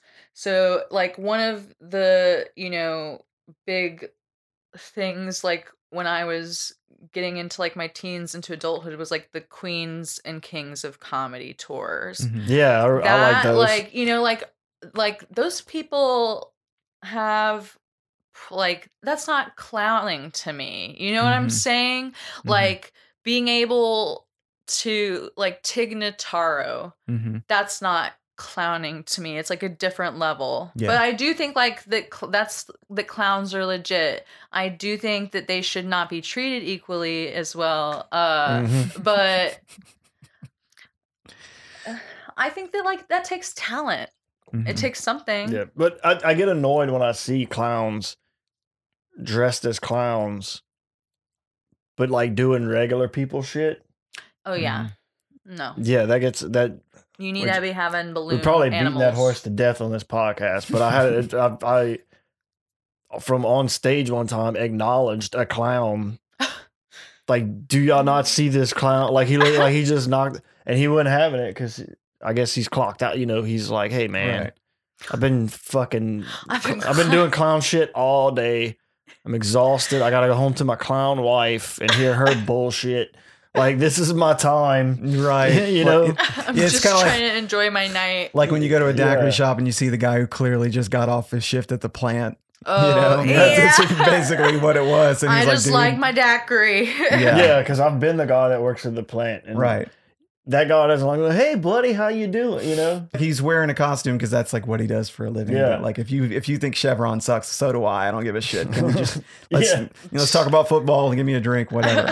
if you're wearing a clown costume, you're not trying to maintain any dignity. You're not Mm. trying to manage people's thoughts and feelings about you. You're not trying to project status. You're not trying to do anything like that. Yeah. You are a clown. yeah. So I feel like there is an element of stand up where it, for people to feel comfortable and for people to be open to your point of view and to give you the rope you need sometimes to be able to tell a joke that maybe is a little uncomfortable. Like that wrestling joke starts off kind of uncomfortable, Yeah. you know? and and so in order for pe- somebody to give you a little bit of leeway and to be open to you, tr- there's a certain sort of clown like aspect to comedy. You you basically already said it. Like people don't really want to hear somebody get up on stage and tell jokes from the point of view of somebody who is succeeding at um all this all the yeah, stuff that people struggle at. motivational speech, you Right. know. Uh, yeah. But like also like people don't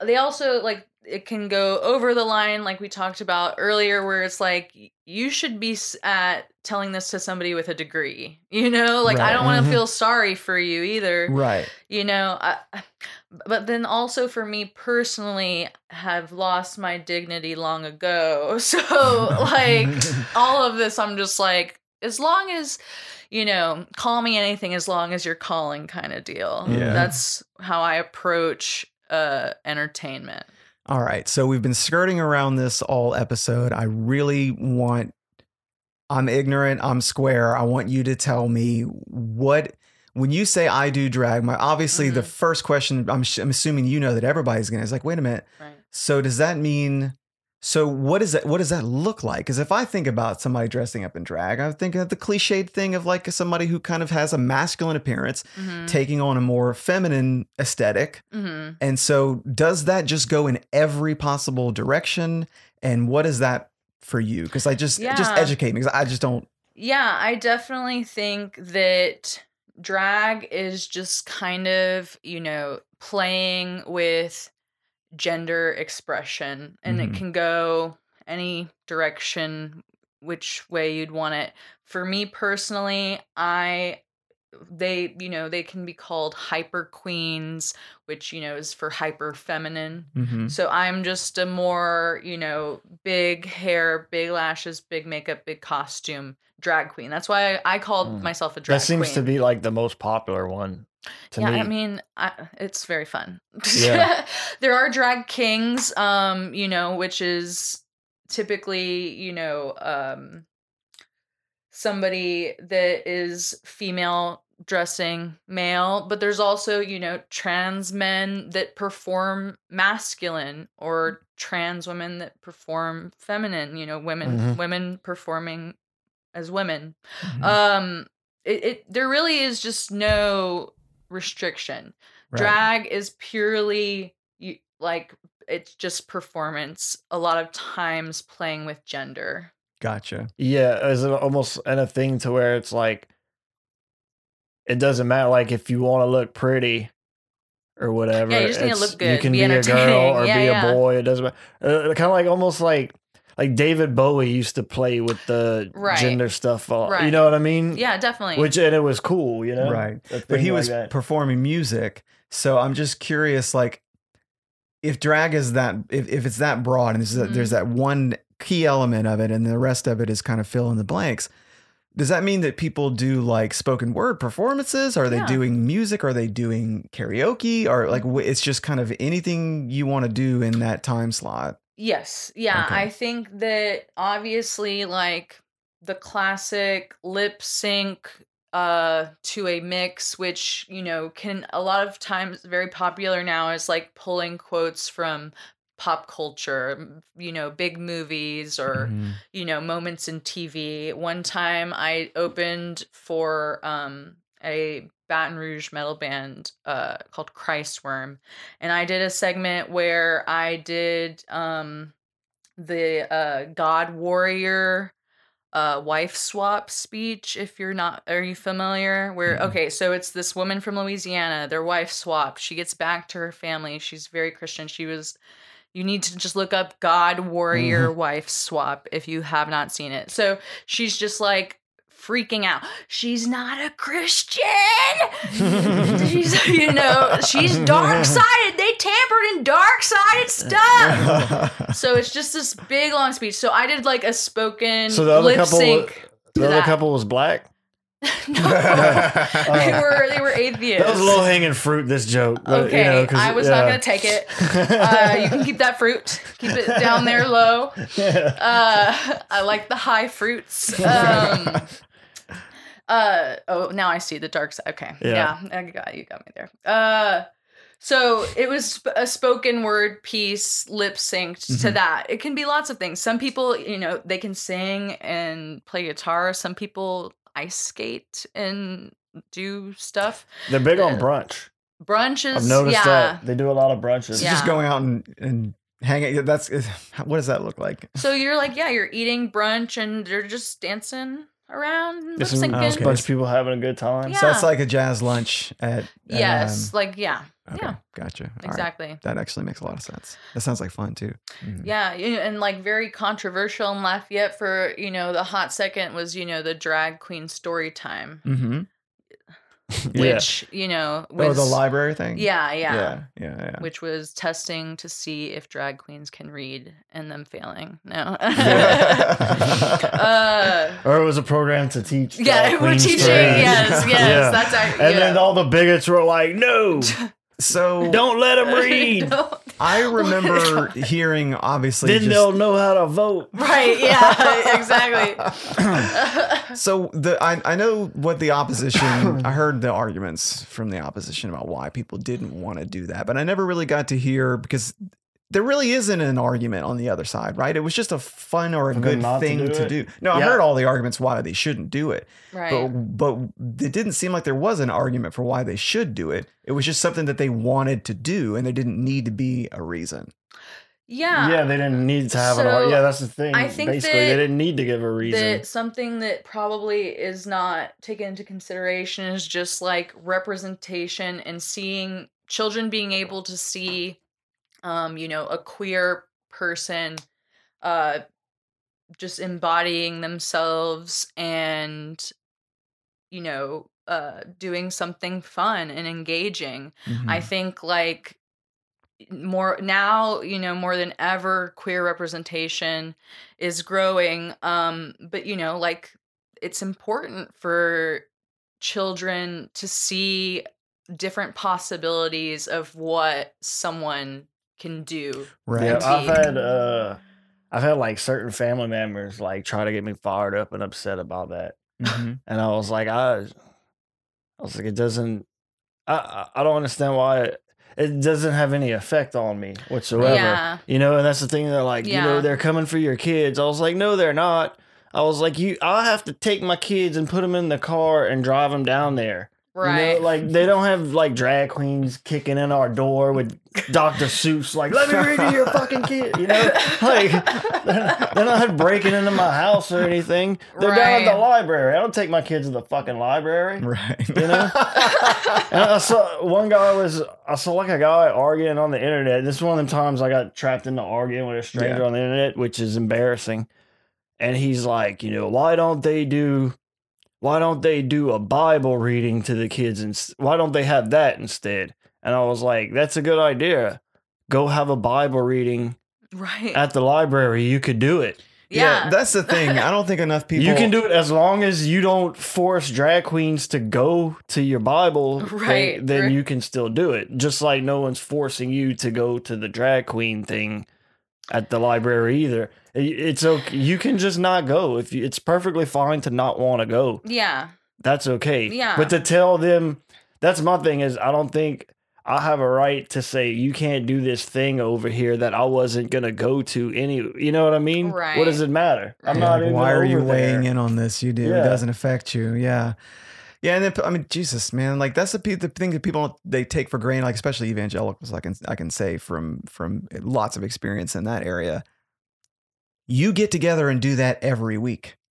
If you Yeah. you know Yeah, why don't they do the. Bible? Right. It's because Yeah. on It's every street study. corner there are churches every Sunday. If you want to go sit down and listen to, but you don't get to see something like drag get normalized Right. right? And so that's why it's an opportunity. Yeah. That's it's like people just don't understand ha- what it's like to be you the, have to. Yeah, they don't majority, understand. It's you the know? same. It's the same rights. right. You know what I mean? Like if you're, if you're a Christian person and like you don't believe in homosexuality, Mhm. okay, and you think it's a sin or whatever, that's your right to believe that. I mean, I don't believe that, but Mhm. that's your right to believe that. The only way you can have that right is you have to also allow other people who are not like you, whether it be homosexual or whatever, Yeah. to still be that thing. You can Yeah. you can you don't have to agree with it or accept it, but they have to still be allowed to be the thing that they are Yeah. because that's the only if they don't have that right now you don't have this right either Right. you know they're the same rights Yeah. Yeah.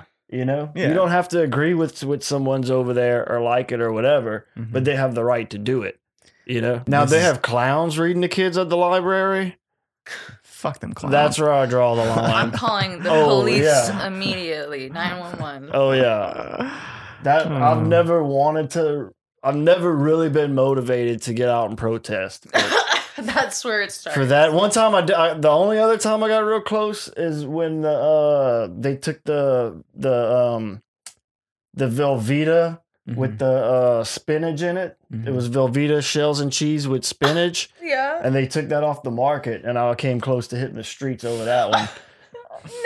Yeah, because I had to chop up spinach separately. How am I supposed to get my vegetables? Yeah, exactly. If I don't have it with fake cheese, room temperature cheese. Alleged cheese. Mhm. I, whenever I did a 12 step program the first time, Mhm. I was like, I'm, I was very anti God. I was mad at God. Mhm. So I was like, ah, that's, I don't, there's no higher power. Mm-hmm. uh and uh finally like at that moment you know uh, like i was just like truly needing something and i was like well without a doubt there are aliens just statistically Mhm. you know could there be human life in like the expanse that is the universe? Probably. And then we're going to get into the argument is that like a life form that we would be able to communicate with? Look that's where it Mhm. becomes debatable. And then you know if you do say yes there is um like intelligent life forms then the fermi paradox comes in which is if these if we are both coexisting why have we not Yeah. interacted yet Exactly. and you know there's many different ways to look at that one you would need like a multi-generational spaceship to Mhm. travel from our uh planet to these other beings Mhm. or that they already have been here Mhm. Yeah. or are amongst us currently no Mhm. I um I did get into a little bit of reading about the Anunnaki and Jesus as a human alien hybrid, which Yeah. I'm kind Oh, that's of fucking into. badass. I've yeah. always, yeah, that's my thing. I'm They kind should. of I'm telling you, man. They should revamp like that. New Christianity. Instead of Yes. dragging crosses down the road when I'm on Yes, yes. podcast, they made Jesus an alien. Mhm. I think Oh, it yeah. would get their numbers up way more. Yeah.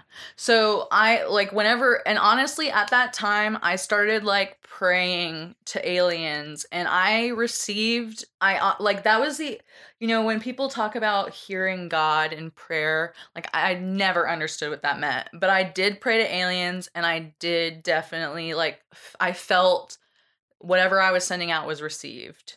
Mhm. That's what I have to say about aliens. If they are fuckable, I will fuck them. Mm. Um, That I was going gonna be our next question, actually. Yeah, I, Yeah. I'm on it. Yeah, that's I'm really not- the only reason Yeah. we like talking about aliens is because if it's like a Could whole we new. fuck them? I, you know, Yeah. I saw a thing that said we probably couldn't, and that you know makes me a little bit sad Yeah. because Well, I can tell you right now, that's a negative thinker. Whoever wrote that, Yeah, we don't they even are- know are anything you about really them thinking yet. hard enough? Yeah, Yeah. yeah, yeah. I mean, like, just watch Star Trek. That's all they were doing. Oh yeah. Yeah, Riker stayed fucking. Mhm. I mean, there you could figure out a way. I mean, there's people there Mhm. right now. There's a young boy fucking some inanimate object Oh, yes. in Yeah. the house. Yeah, yeah. and Yeah. some young women. True, yeah. it's, it's objectively easier for young women to fuck an inanimate object. It than is true. Yeah. Look, There's a hole on y'all's end. Oh, for sure. Yeah. But uh, I Having dated hole. a guy very in, like broom. He told me broom was his thing. wow. He, That's- did not. that's uh, tough. Yeah, what about the splinters? Yeah. Yeah, no. He, Well, he had not only other that, but do you do you lob off the end of the stick and just use the part? Because like, dude, that's a liability to have the end of the broomstick just hanging out. Because like that could just get Yeah, hit it's- by anything. You know what I mean? It just seems like an accident waiting. To But I mean, it could seem like you know you could get two birds stoned at one time happen. Mhm. and get off and do some cleaning. yeah, it's true. That's stupid. multitasking motherfucker. Yeah, you can you walk down the hallway like this. yes, that- Yeah. honestly, probably a Yeah, great time. wagging your that. You have tail, so much more time for activities. But yeah, I, I don't think that like aliens are. I think maybe you know, do they even is sex even pleasurable or a thing for aliens? I don't know. Maybe that's Yeah. just our base human nature. I think that they are more godlike and um, I like more mm, like above a, a, level above human in my right. View of aliens. Well, I I kind of feel like they'd have to be because we haven't figured out how to go and visit alien planets yet, other than a right. few neighbors mm-hmm. in our mm-hmm. solar system. So if they even had the tech to be able to uh, reach us, then they'd kind of have to have evolved so far beyond it. it. You don't have to evolve that much. We could go back to people that were around 20, 30,000 years ago and make them think we're aliens with our technology that we have. Yeah. So I also think like there, you know, there's the argument about atomic bomb testing in the 50s and the increase in the sightings of alien activities in that mm-hmm. area.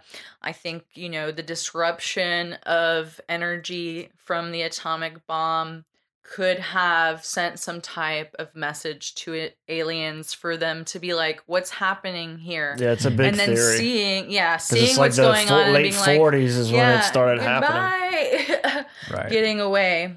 Mm-hmm. And then also, I think that all historical depictions and accounts of angels are aliens. Yeah. I th- I, am very inclined to basically believe a lot of that. I and I've I've I've tried to float the idea of Jesus was probably just an alien to some mm-hmm. evangelicals mm-hmm. and former evangelicals. And they just all kind of mm, they they don't they just really they're just that's their sacred you know thing. They're, so they don't want to be open to it. But I just thought it would be so easy. Well, I mean, it wouldn't be that far off from the story anyway. Right. He, I mean, almost his dad sto- lives in the fucking sky. So does he. He yeah. came down for a little while, you know. And then it's not back. like yeah. it's not that much more. There's much more different. almost nothing about the story of Jesus from a Christian's perspective that would not also be true if they were just simply an advanced alien race. Yeah. Almost none yeah. of it. He walked on the water and stuff. Yeah. It could be aliens. Uh, that's a big thing about the crafts and stuff was the whole way they they don't operate like vehicles we have like mm. on land or even aerial there's a propulsion right. source that makes it yeah the anti-gravity thing. And this is they don't have that. They mm. take gra it's anti yeah like they take gravity and like reverse it. I see. that's how you can walk on water. Yeah. I also think that another thing that could allow aliens to have interacted with humans is interdimensional travel, which yeah. I have not taken a science class since high school, but I am confident that that's what's happening. Yeah, I brought that also, up. Bigfoot and other cryptids are in that as well. They come through the interdimensional yeah, portal. I've I've heard of that too about mm-hmm. big. That's the reason. Because because the whole thing is like, I would always say, as much as I believe in Bigfoot, if they're like a species, a creature, they're too large to be out there. Right. Like, but that was the whole thing is like, if they're aliens, and there's like, I watched documentaries on this. Uh, I'm a huge pothead, and they'll have like, um, they'll, they'll usually where they'll record Bigfoot sightings and mm. UFO sightings, they usually happen very close to each other that portal, man. They're both yeah. So that's why through. that's how Bigfoot ends up mm-hmm. not being really seen or or like how we can't catch yeah. one or like find a, a community like like the chimpanzee show, you right. know, where there's a bunch of them living in the woods right. together. Mm-hmm. It's because they leave. They they yeah. turn into like little orbs and stuff. Mm-hmm. I brought up the concept of whenever of uh like traveling through dimensions when Don was here, but his fucking 75 year old brain couldn't comprehend it. yeah. Yeah. yeah. Save that for the professionals. Yes. So we like to wrap up each episode with a hypothetical question for our guests, and it's a question that will hopefully illuminate um, what in uh, in the guest's life rivals stand up uh, in importance and meaning. For you, it's not necessarily stand up. There, there's a handful of things that that you're drawn to that are creative, but mm-hmm. also would involve fame and notoriety in a right. way that that not a lot of other things do. And, and in that context, for me, it is stand up at mm-hmm. this point. And so, like, I thought about what I would give up in my life uh, to get where I wanted to be as a comic. And it occurred to me that I would, for example, give up sex uh, for comedy. yeah, I listened to the or I watched the video where you said that with Garrett, and I was like, what? Yeah, that's Yeah. what I said too. I almost quit hanging out with him. Almost dissolved the whole podcast. I need to Yeah. reassess this. But then also recently, like I I had been in like a like a- relationship where like that was off the table for medical reasons, Mhm. and honestly, I was like, I kind of enjoy not thinking about it. Yeah, I mean, there's it's a lot that goes into it, and so if you had to make a deal with the devil so that Yeah. like what the things that you long for, uh, the things that creative performing types of things. yeah, that you, that maybe like I think in. performance art performance artist would be like the t- a title that I would be proud to have accomplished. yes, Um, I would be willing to get pregnant with Satan's baby and give birth to the baby and like let them do it with them. If they want to sacrifice that baby, that's cool. Right. I I'd give my firstborn. that was that's intense, uh, and I feel like that. I feel like sex is more intense than that. no, no, no. That, no, that's what I'm saying. It's like they're those are comparable. I'm glad you said that because basically that really gets to the core of the question, which is just you know how important is you, the, your your passion for in this case like performance art. Yeah. How important is it really? What what else would you if sacrifice? I if like if if this were an instance where I were giving something up and then I would wake up tomorrow and I would be able to have access to the resources to accomplish what I want for my performance art and live in that world, definitely uh firstborn right on the table. hmm Yeah, that's and that that's that's true passion to Yeah. me. Like that that really kind of like sums it up. You it it, it is at the pinnacle. It Yeah. it- yeah i do not want children i will never have a child of my own like so it- it's not maybe the most meaningful thing coming from me and maybe like the devil would read my mind and be like no no no it Well, has if to you be go- something you want If you go through the whole pregnancy and all that Yeah. and childbirth just to sacrifice, but i that would sh- need to have lot, the yeah. guaranteed money to fix the body after that mm-hmm. Yeah, it's havoc, absolute havoc on Yeah. mind, You right? said something interesting, Michael. It is the firstborn child Mhm. doesn't make because anybody can give up a middle kid, you know. yeah whatever i'm tired of Yeah. that one what's it gonna do yeah, uh yeah i think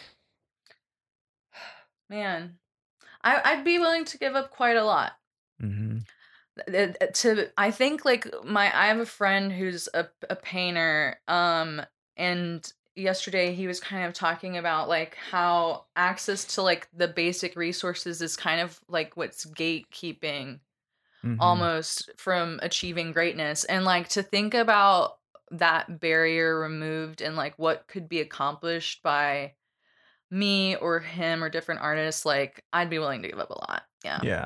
Okay. Well, so let's just. It seems like most things are on the table. I'm. So if we're going to zero in on something, what's not on the table? What's something in your life that's so sacred that you're like sex? Okay. yeah the it would be like an immaculate impregnation Mm, gotcha. yeah Yeah. Mhm. uh yeah i you know what i really did think i honestly could have gone without sex recently i was like i think i'm past that and Mhm. for me you know i guess y'all I, I haven't been knowing y'all that long but i am a slut uh and so Yes. to- Yeah. We're fans. Big fans of sluts. Love 'em. Yep. I love that. Um, you know, like, but there was, I honestly was like thinking to myself, like, I think that maybe I am like past that mentally. But then, like, you know, last night I went out or something and like I was like, no, no, definitely not past that, not past Mhm. that at all. Um, I- like, I think that physical pleasure is something that would be hard to give up. Yeah, yeah.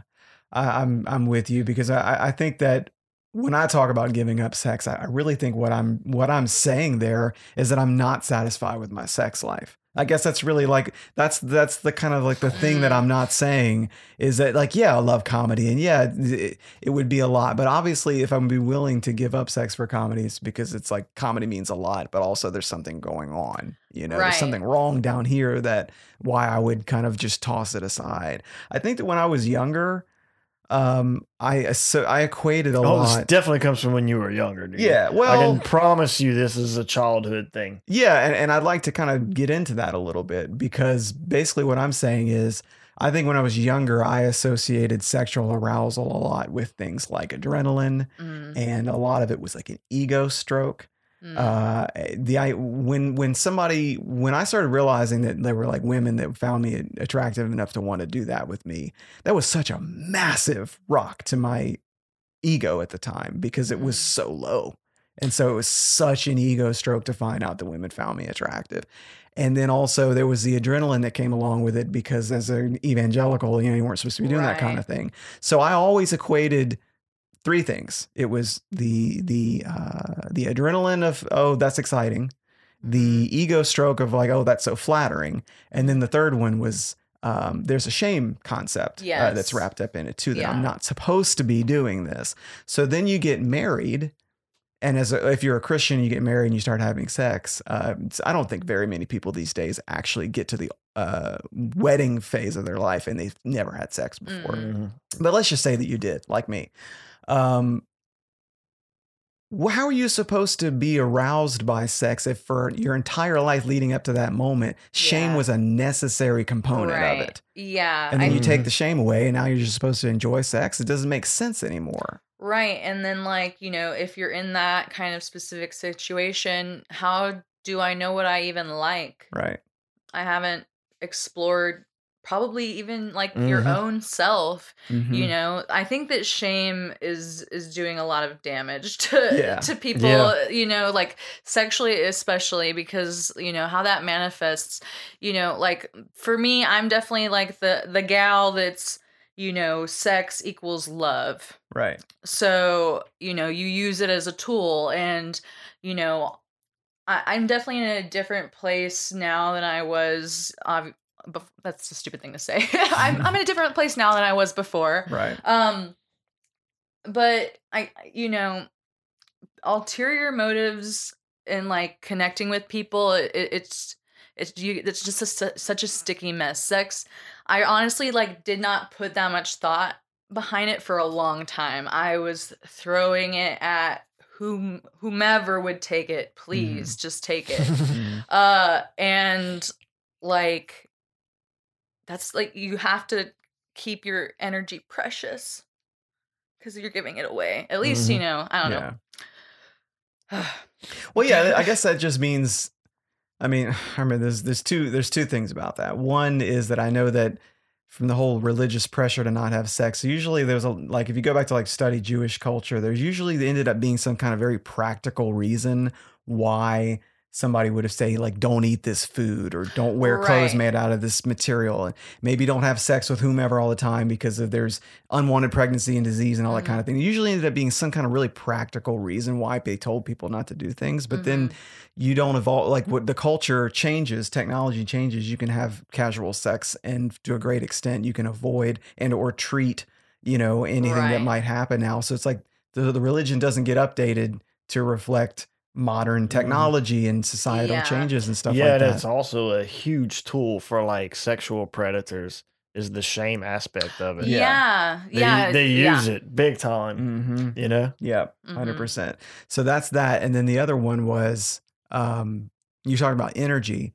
That's the only thing about really just being super casual with sex that, that kind of makes sense to me. And I, I couldn't tell whether you were saying that you had a, a shift in your mindset about it.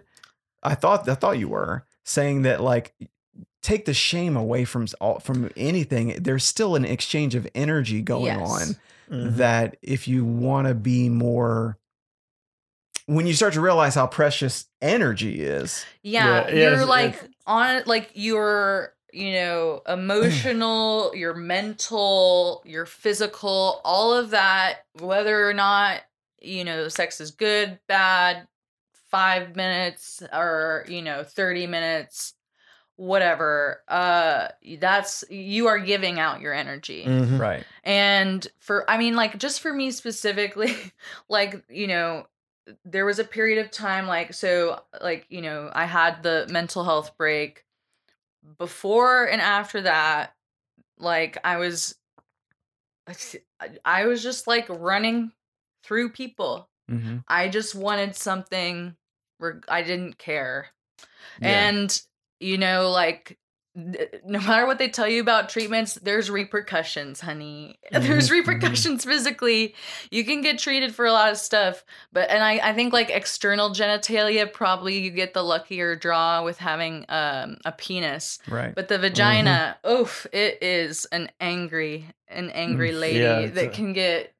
So it's such a delicate flower. They yeah, say. it's a, it's a very fragile ecosystem. Yes, Yeah. fragile, Yeah. the most fragile ecosystem. That's it. I'm gonna be honest. This like I was shitting my butt out, like having to interact with y'all. But like this, I was like, okay, I finally feel like we are people now, rather than just me being like, Yeah. Eh. Yeah. Yeah. We tore some walls down. Definitely. I I definitely have a lot of walls up, and this was it was uh, it's nice to have these interactions and remember that like, um, you know.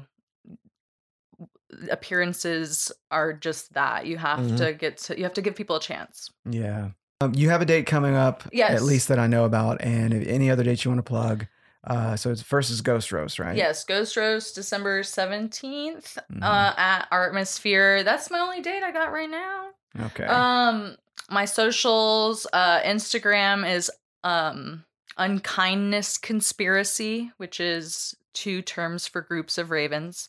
Uh, I feel very clever by that. Um, but yeah, I, I I hit up the open mics in Lafayette. I'm living here full time now, so I'm excited to see people more in the in the community. oh, that's it, huh? Yeah, I think so. All right. Well, you guys keep plugging away at it. We'll see you next week.